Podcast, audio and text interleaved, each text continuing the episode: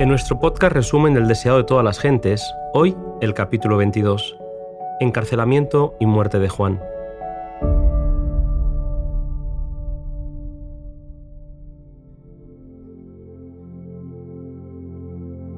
Juan el Bautista fue el primero en anunciar el reino de Dios y fue también el primero en sufrir. Su vida había transcurrido al aire libre en el desierto, pero fue en una mazmorra que iba a encontrar la muerte a manos del cruel Herodes Antipas. El rey había escuchado el llamado de Juan a arrepentirse y a abandonar la vida de adulterio que estaba viviendo, pues se había unido a Herodías, la mujer de su hermano. Lejos de arrepentirse, Herodes había arrojado al Bautista a la cárcel, donde la inactividad y la lobreguez del lugar abrumaban enormemente a Juan. A través de los discípulos que lo podían visitar, iba recibiendo noticias del exterior.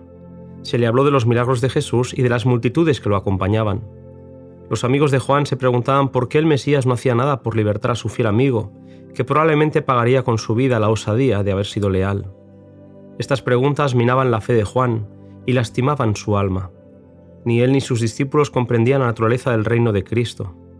Como la mayoría de los judíos religiosos esperaban que Jesús ocupase el trono de David, pero pasaba el tiempo y el Salvador no asumía la autoridad real.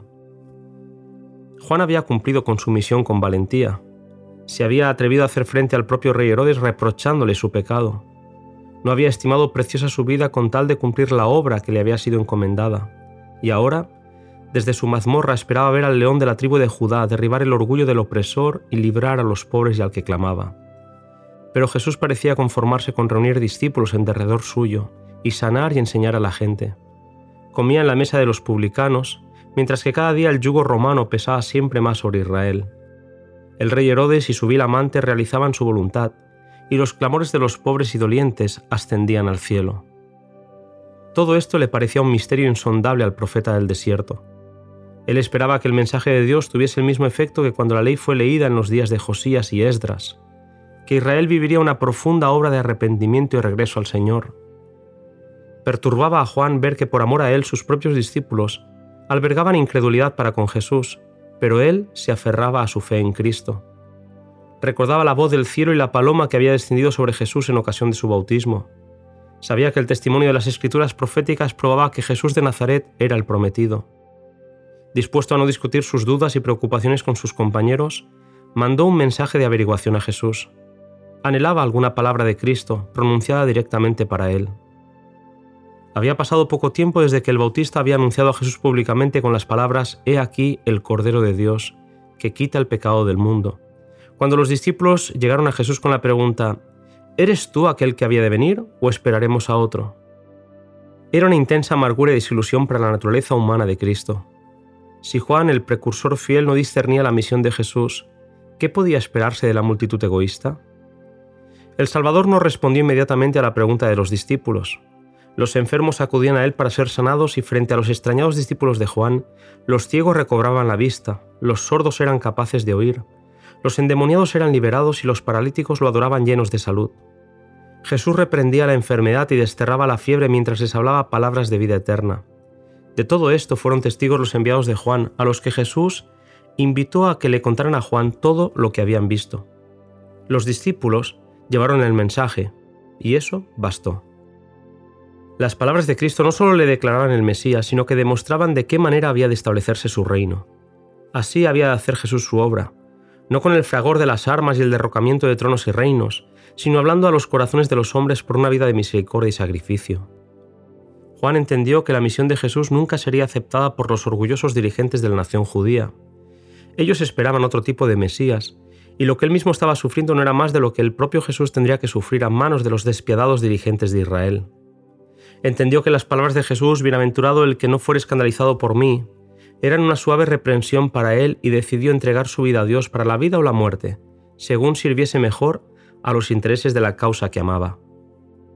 Cuando los discípulos de Juan se habían ido, Jesús preguntó a la gente, ¿qué salisteis a ver al desierto? ¿Una caña que es meneada por el viento? Los altos juncos que crecían al lado del Jordán, inclinándose al empuje de la brisa, eran adecuados símbolos de los rabinos que se habían erigido en críticos y jueces de la misión del Bautista. Eran agitados a uno y a otro lado por los vientos de la opinión popular. Juan no era así. El mensajero de Dios no tenía tal espíritu pusilánime. No era una caña temblorosa agitada por los vientos de la alabanza o el prejuicio humanos. Jesús continuó, ¿qué salisteis a ver? ¿Un hombre cubierto de delicados vestidos? La vestimenta sencilla y la vida abnegada de Juan están en armonía con el carácter de su misión. Jesús deseaba dirigir la atención al contraste que había entre la vestimenta de Juan y la que llevaban los sacerdotes y gobernantes. Estos se ataviaban con ricos mantos y costosos ornamentos. Amaban la ostentación y esperaban deslumbrar a la gente para alcanzar mayor consideración. Así revelaban que no conocían a Dios, sino al reino de este mundo. Cuando Jesús dijo que entre los nacidos de mujer no había habido uno mayor que Juan el Bautista, estableció lo que constituye la grandeza a los ojos del cielo, que no es lo que el mundo tiene por tal. Ni la riqueza, ni la jerarquía, el linaje noble o las dotes intelectuales consideradas en sí mismas. Si el don está pervertido para servir al yo, cuanto mayor sea, mayor maldición resulta. Lo que Dios aprecia es el valor moral. El amor y la pureza son los atributos que más estima. El gozo con el que Juan llevó a cabo su cometido presenta el más alto tipo de nobleza que se haya revelado en el hombre. No le fue dado a Juan hacer bajar fuego del cielo, ni resucitar muertos como Elías lo había hecho, ni manejar la vara del poder en el nombre de Dios como Moisés. Fue enviado a pregonar el advenimiento del Salvador y a invitar a la gente a prepararse para su venida. Tan fielmente cumplió su misión que al recordar la gente lo que había enseñado acerca de Jesús podía decir, todo lo que Juan dijo de éste era verdad. Cada discípulo del Maestro está llamado a dar semejante testimonio de Cristo. Aparte del gozo que Juan hallaba en su misión, su vida había sido llena de pesar. Su voz se había oído rara vez fuera del desierto. Tuvo el destino de un solitario. No se le permitió ver los resultados de sus propios trabajos. No tuvo el privilegio de estar con Cristo, ni de presenciar la manifestación del poder divino que acompañó a la luz mayor. No le tocó ver a los ciegos recobrar la vista, a los enfermos sanar y a los muertos resucitar. No contempló la luz que resplandecía a través de cada palabra de Cristo, derramando gloria sobre las promesas de la profecía el menor de los discípulos que contempló las poderosas obras de Cristo y oyó sus palabras, era en este sentido más privilegiado que Juan el Bautista, y por lo tanto se dice que es mayor que él. La gente estaba segura que por la popularidad de Juan acabaría saliendo de la cárcel. El mismo Herodes creía que Juan era profeta de Dios y tenía la plena intención de devolverle la libertad. Pero lo iba postergando por temor a Herodías. Llegó el día en el que aquella mujer podría lograr sus malvados planes el rey había organizado una fiesta en la que habría banquete y borrachera. Salomé, hija de Herodías, bailó de forma sensual frente a los invitados del rey, y en la temeridad del momento deseó hacer algún acto de ostentación que le exaltase delante de los grandes de su reino. Con juramentos, prometió a la hija de Herodías cualquier cosa que le pidiese, aunque fuese la mitad de su reino. La sentencia de Juan estaba lista, Salomé consultó a su madre y ésta le orientó para que le pidiera al rey la cabeza del profeta en una bandeja. Herodes quedó asombrado y confundido. Cesó la ruidosa alegría y un silencio penoso cayó sobre la escena de orgía. El rey quedó horrorizado al pensar en quitar la vida a Juan. Sin embargo, había empeñado su palabra y no quería parecer voluble o temerario. Habría salvado gustosamente al profeta porque sabía que era un hombre sin culpa y un siervo de Dios. Los invitados también tenían la cabeza mareada por la vertiginosa escena de música y baile, y su conciencia dormía. Con su silencio, pronunciaron la sentencia de muerte sobre el profeta de Dios para satisfacer la venganza de aquella mujer. Pronto, fue traída la cabeza de Juan a la presencia del rey y sus huéspedes. Sellados para siempre estaban aquellos labios que habían amonestado fielmente a Herodes a que se apartase de su vida de pecado. Nunca más se oiría esa voz llamando a los hombres al arrepentimiento. La orgía de una noche había costado la vida a uno de los mayores profetas. La cabeza de Juan el Bautista fue llevada a Herodías, quien la recibió con feroz satisfacción. Se regocijaba en su venganza y se alegraba de que la conciencia de Herodes ya no le perturbaría, pero su pecado no le dio felicidad.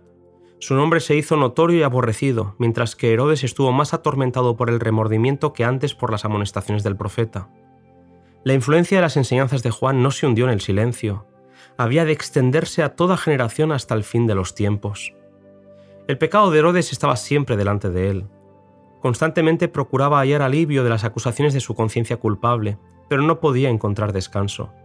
Sabía a quién había matado, y aunque externamente mostraba una sonrisa y un porte digno, tenía el corazón ansioso, siempre temeroso de que una maldición pesara sobre él. Muchas cosas que Herodes había oído de los labios del profeta hablaban ahora a su conciencia más distintamente de lo que lo hiciera su predicación en el desierto. Cuando Herodes oyó hablar de las obras de Cristo, se perturbó en gran manera. Pensó que Dios había resucitado a Juan de los muertos y lo había enviado con poder aún mayor para condenar el pecado. Concluyendo el capítulo, Elena White nos recuerda que para muchos un profundo misterio rodea la suerte de Juan el Bautista.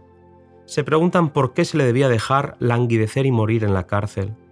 Nuestra visión humana no puede penetrar el misterio de esta sombría providencia, pero esta no puede conmover nuestra confianza en Dios cuando recordamos que Juan no era sino partícipe de los sufrimientos de Cristo. Todos los que sigan a Cristo llevarán la corona del sacrificio, serán por cierto mal comprendidos por los hombres egoístas y blanco de los feroces asaltos de Satanás. El reino de éste se estableció para destruir este principio de abnegación, y peleará contra él donde quiera que se manifieste. La firmeza y la fuerza moral del Bautista hicieron que Satanás temiera por la seguridad de su reino. Había fracasado en su intento de apartar a Juan de un servicio total a Dios, y viendo que no podía derrotar a Jesús, decidió hacerlo sufrir hiriendo a Juan. Aunque gustosamente habría librado a su siervo fiel, Jesús no lo hizo porque sabía que Juan soportaría la prueba. Juan se convertiría en una fuente de ánimo para todos los miles de creyentes que en años ulteriores habrían de pasar por el martirio o la muerte. Mientras los discípulos de Jesús languideciesen en solitarias celdas, o pereciesen por la espada, el potro o la hoguera, aparentemente abandonados de Dios y de los hombres, ¿qué apoyo iba a ser para su corazón el pensamiento de que Juan el Bautista, cuya fidelidad Cristo mismo había testiguado, había experimentado algo similar?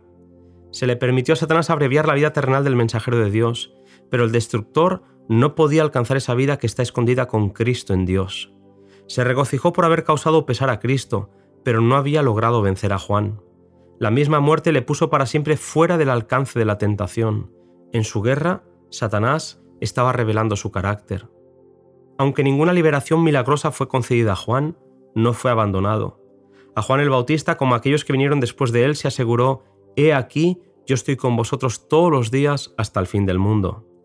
Dios no conduce nunca a sus hijos de otra manera que la que ellos elegirían si pudiesen ver el fin desde el principio y discernir la gloria del propósito que están cumpliendo como colaboradores suyos. Hasta aquí este triste capítulo de la historia de Jesús. Tras la muerte de Juan, en el siguiente capítulo veremos que el Salvador enfatizó que el reino de Dios está cerca.